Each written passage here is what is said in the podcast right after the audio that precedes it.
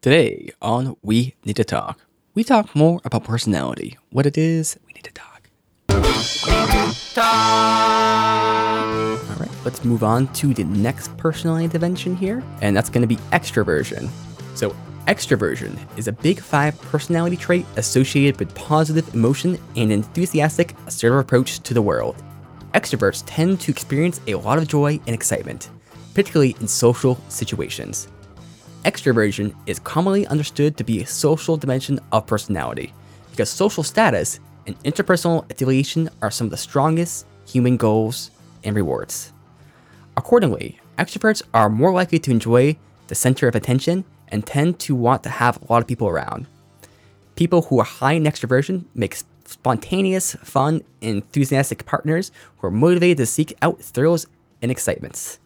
People who are low in extroversion, also called introverts, need much less stimulation and therefore seek out less social interaction. They make calm, quiet, reserved partners. And then it goes into how there's two different facets of that, enthusiasm and assertiveness. But as far as extroversion goes, I think you are not wholly extroverted. I think it's hard to judge you because I think you're extroverted because you force yourself to be. And so, but I think personality-wise, you're less so.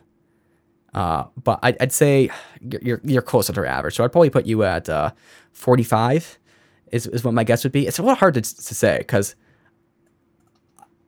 we've had conversations where you say you don't like social interaction, or not that, but you have a hard time with it, and that you're not entirely comfortable with it. So I do think you like being around people. I do think you like interacting with people, but I think you like alone time, and that you need less stimulation. So that's kind of my thought. Okay. I did get less than the 50. I'm in the 20th percentile for extroversion. Really? I'm actually an introvert.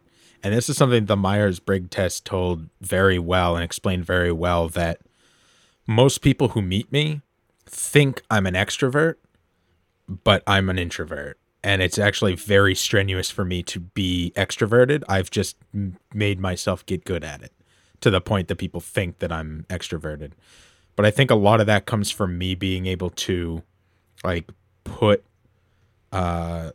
myself out there and put massive amounts of effort into everything I do, even if it's not something I want to be doing. I can make it seem like it's an okay thing, but I get very drained very quickly being around people. Uh-huh. Yeah.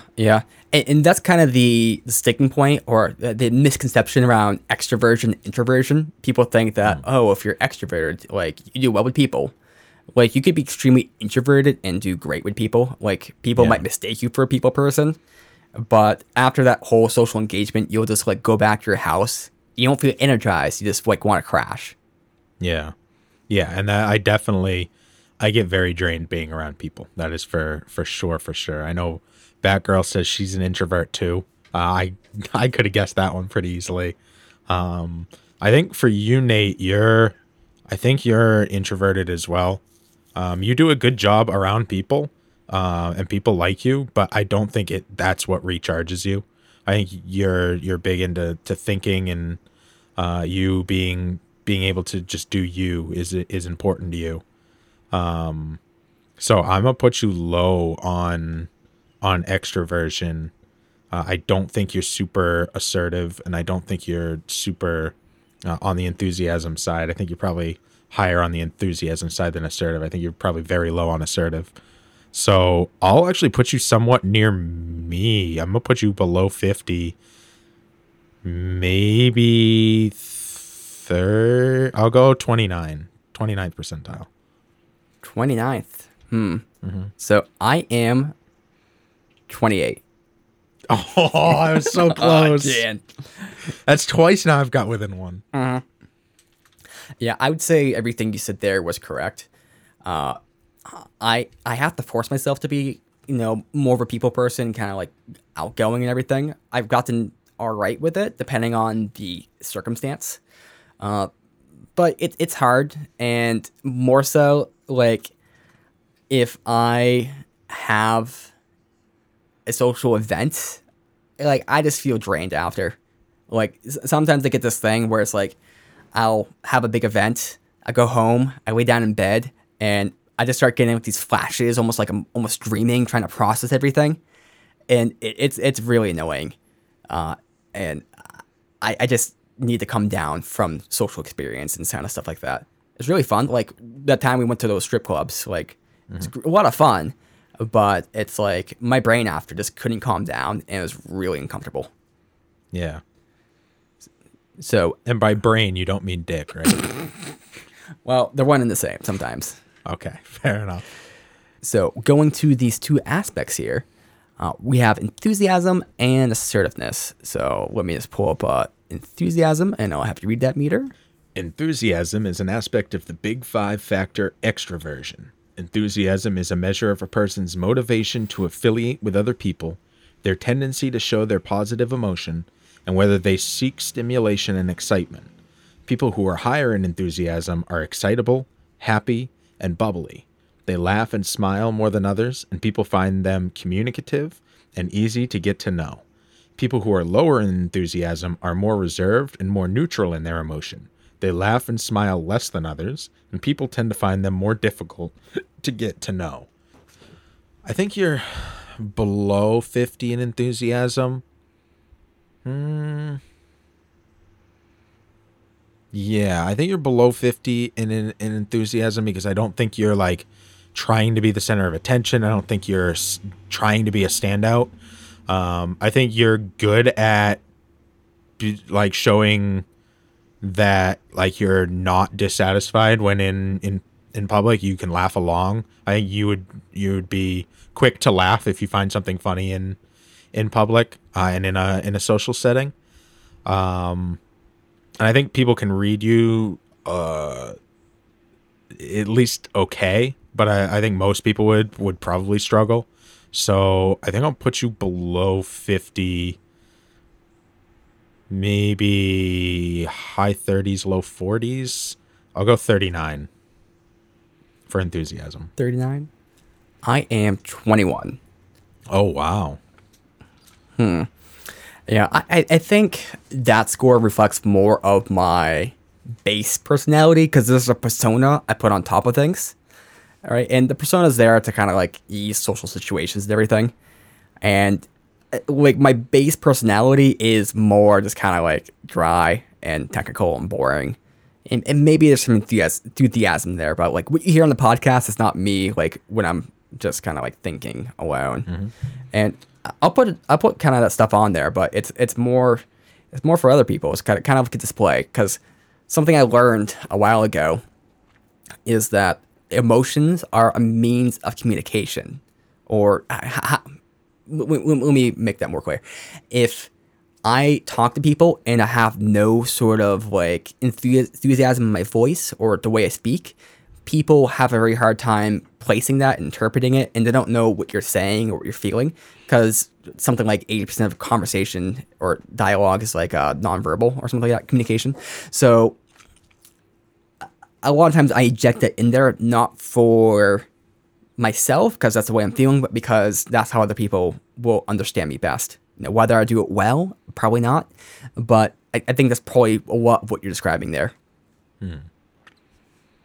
So for you, I would guess you would be, I think you're probably more towards the average, but maybe slightly below. It's a little hard to judge. I wouldn't say you're happy and bubbly, but I think you're kind of like me in that kind of way. I think people have an easier time to get to know you. And I think you know more what's relatable with people is kind of the factor in that because like you can kind of like find these like these inroads like super easy with people. So I would say you'd be higher than me, but I wouldn't say you're on the higher side. I might be wrong about that, but I'm gonna put you at it's tough to do. I was thinking 35 to 45, so let's go in the middle, 40. Okay. I'm below 50. I am 2. second percentile. What? For enthusiasm, which I think is probably fair. Really? Yeah. If you were like, I get all the time people who say that they can't figure me out. They don't know anything about me. They don't. And I think I definitely agree. I am able to connect with people and like find that connection. But I think that's more about me understanding them than the other way around, and me conforming to try and get to where they're at versus showing them where I'm at, if that makes sense. Being like, oh, here's a thing I know that you'll respond to versus here's a thing that I respond to that hopefully resonates with you. And I definitely don't seek out, you know, what this says, stimulation, excitement, activity, or fun, extraordinary events. Mm-hmm. Highly solitary. The pandemic was great. I didn't have to see anybody. It was wonderful. See, my surprise with that is mostly because you do partake in a lot of social activities, like D&D, like these sports tournaments, not like real sports, but, you know, esports. And you do a lot of those things. So, I would guess you're more like that. And I suppose maybe my perception of you is a little bit different than other people's because, like, obviously I don't understand you fully, but I think I have a good grasp of who you are. Like, so I think maybe that's a big factor in my judgment there. Maybe that's where it's a little bit of a blind side too. Fair. No, I force myself to do a lot of those things because it's important to be a well-rounded person, to have those experiences, to be a part of communities. Community is important to me. I would prefer not to physically have to like do things to do that. If I can solitarily be a part of a community, that is ideal to me. That's why the internet is great, because I can do that. I can be at my house and still be a part of a community, still be taking part in things, without having to like actually go someplace and be around a bunch of people and their weird energies. I think I'm very energy sensitive, so I'm kind of standoffish to that. Right. Yeah, and I guess that makes sense. Like, I guess it's a matter of how much of the personality are you putting on. Like, not in a bad way, but how much of the persona might be the word. Yep. And how much are you forcing yourself into those situations as opposed to that's your natural sort of thing. Same with me. Yeah. Like I might have a little bit of pep in my voice, but is that because I'm putting that on, or is it because that's how I actually feel? Yeah, I get people say that they can't read me. They don't know what I'm thinking or whatever all the time, or how I'm feeling. And my monotone and deadpan are very well practiced, so people can't take much. And I choose my words very carefully, and people notice that. So I get that a lot as well. You're well spoken because you choose your words very specifically, because you're not adding emotion to it. It's things are how they are, and that's how you say them. See, I have a hard time reading you that way. I think you're very straightforward. Oh, Anna's saying yes. Yep, you do. So she agrees with that. She does. I think you're extremely straightforward, and I think you're very easy to read. Like, I think you're quite the opposite. But maybe that's kind of the thing. People kind of interpret like more of the tone and everything with what you're saying as opposed to the actualities of it. Well, I think that when you don't project, that people assume that means that things are being hidden. And I think you understand that that's not what I'm doing. It's just like that's all there is. Like, what I'm saying is what it is. And most people will say, okay, well, there's more that's being hidden that I need to dig and find out. And the truth is, there's not. Like, it just is what it is. And I'll tell you exactly how I feel if you want to. And that's what I tell people. If you want to know something, ask. I'll tell you anything. Just be ready for the truth, because if you don't want the truth, then don't ask. And I don't think a lot of people can follow that, at least up front. So it adds like an air of mystery that realistically isn't anything. But yeah, I'll use that to my advantage. It's kind of one of those things where if you don't have like a motive, or like some people will assign ulterior motives if someone's being a little bit too straightforward. Like, why would you be saying this unless this? Mm-hmm. No, Occam's razor might explain it best, but those people might be in situations where they get caught up in stuff that they didn't analyze and then got screwed. So it might be a little bit of a negativity bias there too. I think you're more on the lines of having ulterior motives than I am with things that we say. And I don't mean that necessarily in a bad way, but I think that you're more likely to have like, I said this or did this in a particular way because I know it will elicit this response, versus I said or did it that way because that's just how it is to me. Mm-hmm. And again, not necessarily a bad thing on either side. Just I think that that's a truth that gives you a higher enthusiasm score than me, because you actually put more into things, and I don't generate that excitement or want to do those outward things as much. Yeah. I think the way I've described that for myself is I'm very calculative. I mean, not always. It's like if I'm caught in improvisational state, a lot of times I'll just kind of say what I'm saying. Mm-hmm. But a lot of times I get very, very calculative, and some people can see that as a little bit psychopathic. I don't think that's true. I think it's just that the case that people aren't as conscious of the calculations they're making, and when someone is more conscious of those calculations, it just seems really kind of strange. Yeah. Like no, I mean that sounds like how a psychopath would explain it. You know? Okay, I'm glad. God damn you! Glad we're on the same page. So assertiveness. So assertiveness. I forget who read the last one, but I'll read this one. I did. You did? Okay, so I'll read this one here. I'm gonna post it in the chat. Assertiveness is an aspect of the Big Five factor extroversion. Assertiveness is a measure of a person's motivation to put their ideas forward, influence others, and achieve social status. People who are higher in assertiveness tend to advance their own opinions, communicate in a captivating manner, and climb to leadership roles within their communities. They are sometimes prone to acting impulsively and may also be prone to heated arguments, especially if they are also disagreeable. People who are lower in assertiveness tend not to advance their own opinions, may communicate in a less dramatic, less captivating manner, and are not particularly interested in leadership or social status within their communities, though they can still be good leaders. So, for assertiveness for you, I think you would score higher than average. I think it's a little hard to judge you exactly, but I'd just probably say you're 65%. Because I do think you push your ideas forward. I do think that I don't think you care about social status as much. I think you do a bit, but I don't think you're like, extreme with that. I don't know if you care about influencing other people, but I do think you like being heard and having your thoughts expressed and kind of listened to. I don't think you're prone to getting heated arguments or act impulsively so much. I do think you'd make a great leader. People will comment that you'd make a great politician. And I think that's partly to do with your assertiveness. So that's kind of my leaning. You're probably going to be actually lower if I was to guess, but this is my perception of you. So 65 is what I'm going with. Okay. I am 68. So you were very close.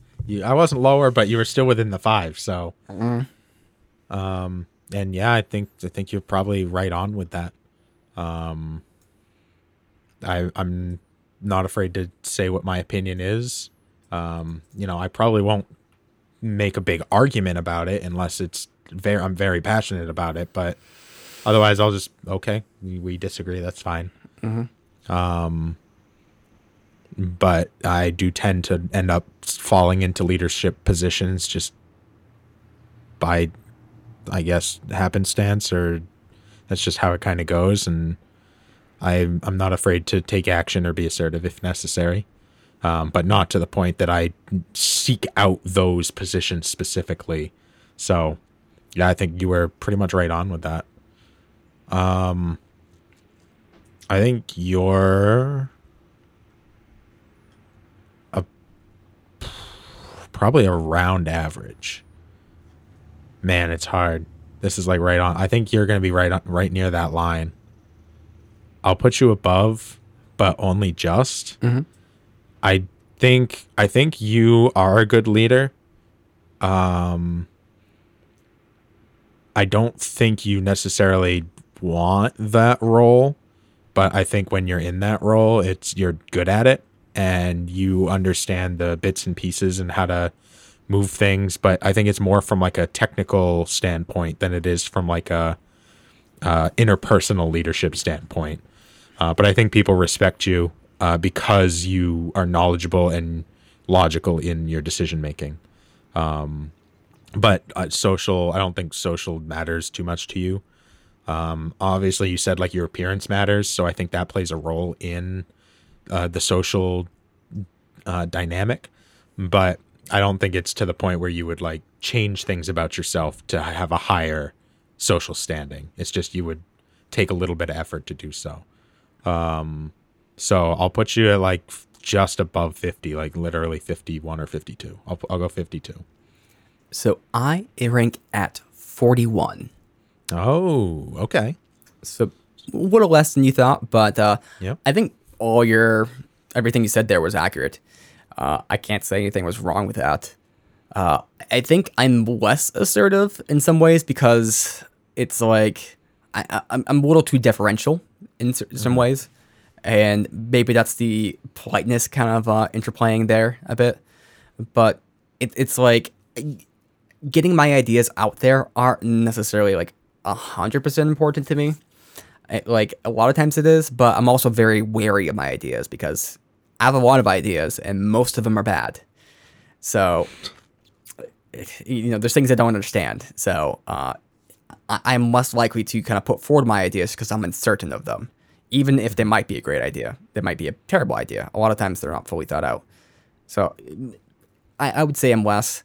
I'm also just less likely to be assertive, more like if, I don't know, if push comes to shove, sure, but I'm not quick to push back on things, which, you know, I've gotten better with in a lot of ways. So I think I could be higher in this dimension, but I'm not terrible. I'm not like a pushover in any way. And in the way that I'm most assertive, kind of what you're talking about with leadership, I think that is kind of how people saw me as a leader. Like there's some people who didn't like me when I was a manager, of course. Mm-hmm. But a lot of people just loved me and they would like follow me because they trusted my skills and my judgment. And It's more like about that sort of thing because they hated bosses that just kind of didn't know what they were doing and just kind of like winging it. I think the impulsiveness is something that we didn't even take into consideration, either of us, and that's a big part of this, where I think I am much more impulsive and you are not impulsive at all. You'll sit on a decision for 6-10 weeks before you would make a decision that you're not sure of. How many things have you left sitting in a shopping cart because you're like, I'm going to wait 3 weeks before I buy this in case it goes down 50 cents? That's kind of me. I just defer my decisions. So if I had been thinking impulsive, I probably would have put you below 50, but that's why we learn. We're learning. With that said, I wouldn't say I'm super impulsive, but I can be impulsive if my mental fatigue is high. I think that's with everybody. Like if I go into like a shopping market and I'm hungry, I'm gonna buy the whole store. Right, it's just a factor of that.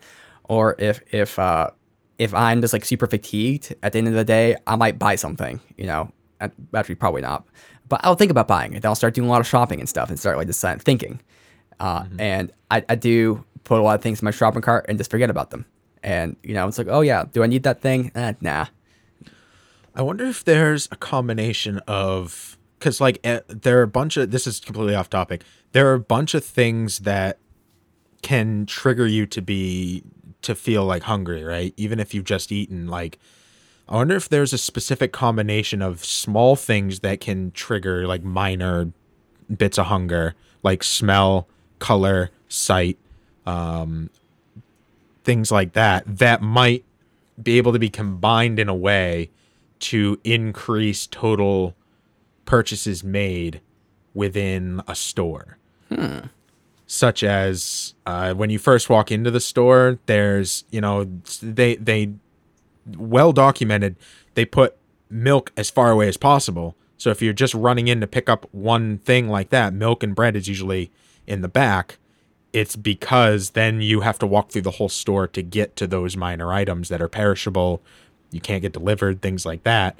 And the more things you walk past, the more likely you are to buy one of them, especially with impulse decisions. That's why they have candy and stuff at registers, because those are impulse buys. While you're standing in line looking at stuff, oh, I'll just buy this little thing. But I wonder if there's a way to like trigger that almost Darren Brown style by having you walk through, like it starts off with things that would be an appetizer mixed with smells and sights and colors, and then to main course, and then to dessert. Like, would smelling marshmallows when you enter a place make you more hungry and more likely to increase your purchases, total amount spent throughout the store, than something else? Hmm. Would you buy more if Walmart smelled like a bakery? Hmm. Is a question I have, and I would be super interested to see something like that go into effect. Yeah, like a full sensory experience. Yeah. Nate, we need to start a marketing. Hold on, TM. If we need to start a marketing firm called We Need to Shop, and we need to we need to do some sort of scientific study that just skews in the favor of what we're talking about, and then sell the full sensory shopping experience to any one big organization and be millionaires. Okay, that's our idea. Don't take it, please. I still think my idea is better of selling Hannaford, the theme song, to, you know, like the parody of Stacy's Mom. Hannaford, they got it going on. They got low prices and their own theme song. Sean's, why can't you see? You're just not store for me. I know it is absurd, but I'm in love with Hannaford. Like, we just need to sell that to Hannaford and make them just make the arrangements with Fountains of Wayne and just make millions. That's a very... Well, Nathan, that's part of the total sensory shopping experience. Think about it. And then every once in a while, you just hear... You don't hear, but you hear... subliminally in the background, like them whispering things to buy. Marshmallows, chocolate syrup. You don't realize you're hearing it, but you are. And anybody who's listening to this who eats s'mores tonight, you're welcome. So neuroticism. Great transition. Thank you. So let's see. This one is you, I think. Neuroticism is a Big Five personality trait associated with a person's propensity towards negative emotion versus emotional stability. Simply put, neuroticism is a measure of your sensitivity to negative emotions such as pain, guilt, shame, sadness, irritability, and defensive anger, fear, and anxiety. People who are high in neuroticism are prone to negative emotion. They frequently feel unhappy, anxious, and irritable. They may be less resilient when faced with problems in life. In the context of a romantic relationship, blah, blah, blah. Okay, people who are low in neuroticism are less prone to negative emotion. They are less likely to feel unhappy, anxious, or irritable. They are likely to be more resilient when faced with problems in life. So it's like that. How much negative emotion do you end up feeling, and how prone are you to feeling anxious and afraid and things like that, all the negative emotions. Mm-hmm. I think you're very low. I think you have your emotions now very under control. I think you just ignored them to the point of having issues before. But now I think you have better coping mechanisms. You're able to identify them and deal with them in a better way. But I think that your propensity to actually feel those negative emotions is much, much, much lower. Your sensitivity is very low. Honestly, probably super low. I'm going to go below 50. I'm going to go like 11. 11? 11th percentile, yeah. Okay. I am 14. Ooh. Okay. So I think you're pretty much right there. And this one's a little bit tough because I do have... I have a high degree of sensitivity to bodily sensations and stuff like that. And, you know, some other stuff with that. But I think in general, like, my emotional state is pretty much level. I'm not very prone to anger, happiness, you know, disgust. I'm not prone to many emotions, really. Like they happen, but they're more subtle and stuff. The one thing I'll say is that I have a high emotional inertia.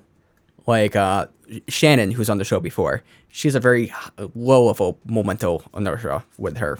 You know what I'm trying to say. But it's like she can get super angry and then be like right fine after. Like she can go back and forth between her emotions like super quick. So she's quick to speed up, you know, quick to slow down.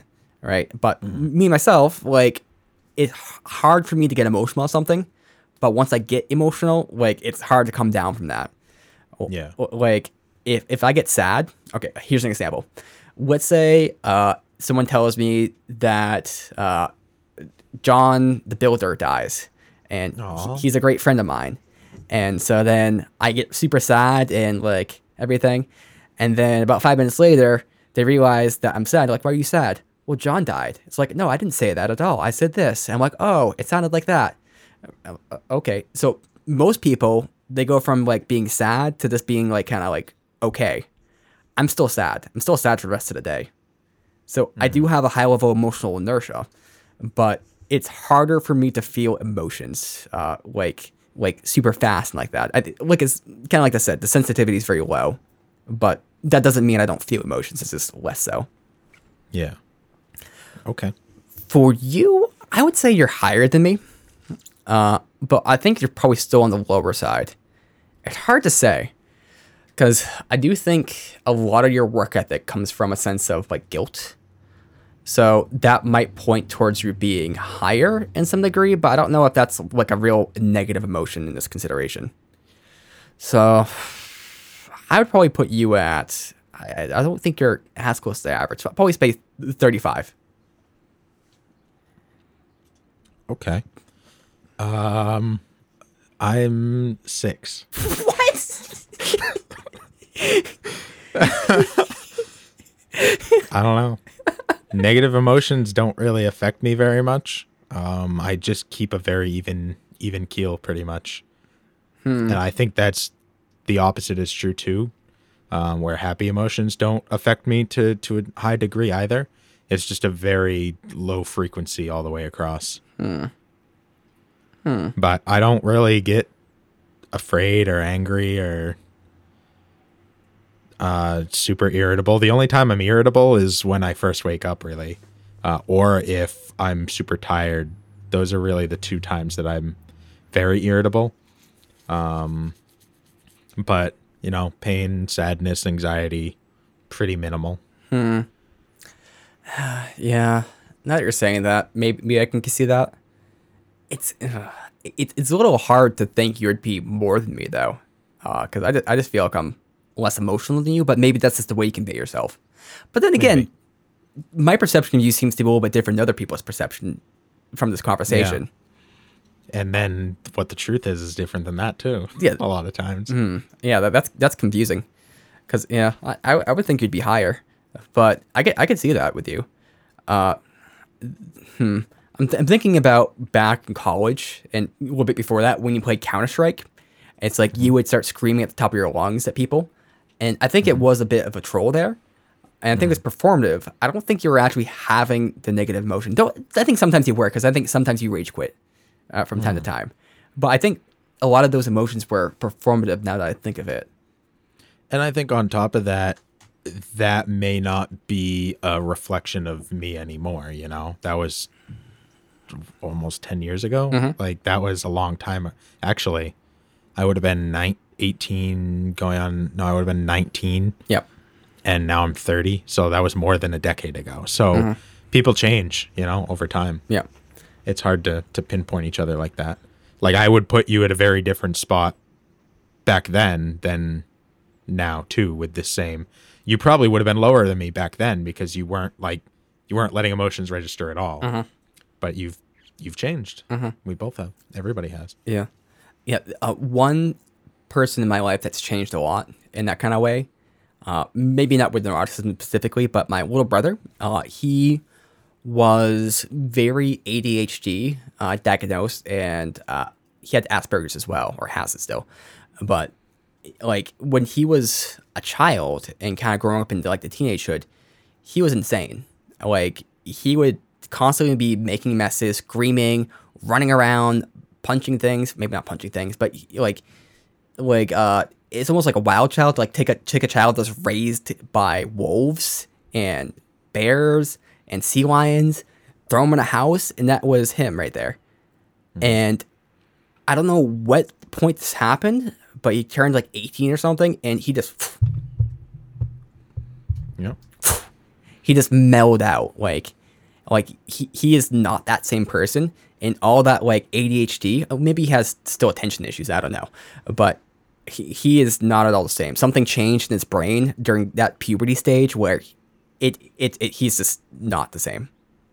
And puberty's fucked, so it screws your chemical makeup all around. So this one has two aspects to it. Yep. So the first one is withdrawal. Withdrawal is an aspect of the Big Five personality factor neuroticism. Withdrawal is a measure of a person's tendency to experience negative emotions like sadness, doubt, worry, and to be calm. Wait, worry, to be calm, reversed, or anxious, and to withdraw from or avoid a certain, uncertain, and unexpected situations. People who are higher in withdrawal tend to feel negative emotions more strongly more often. They may be more likely to avoid uncertain or anxiety-provoking situations unless they are consciously counter this tendency. People who are lower in withdrawal tend to feel negative emotions less strongly and less often.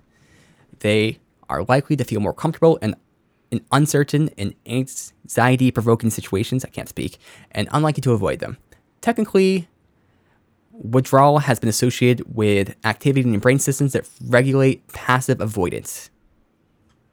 All right, so essentially, withdrawal is essentially avoiding negative emotions.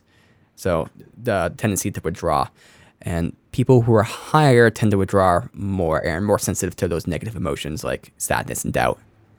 So for you, based off the other stuff here, I would guess you're pretty low.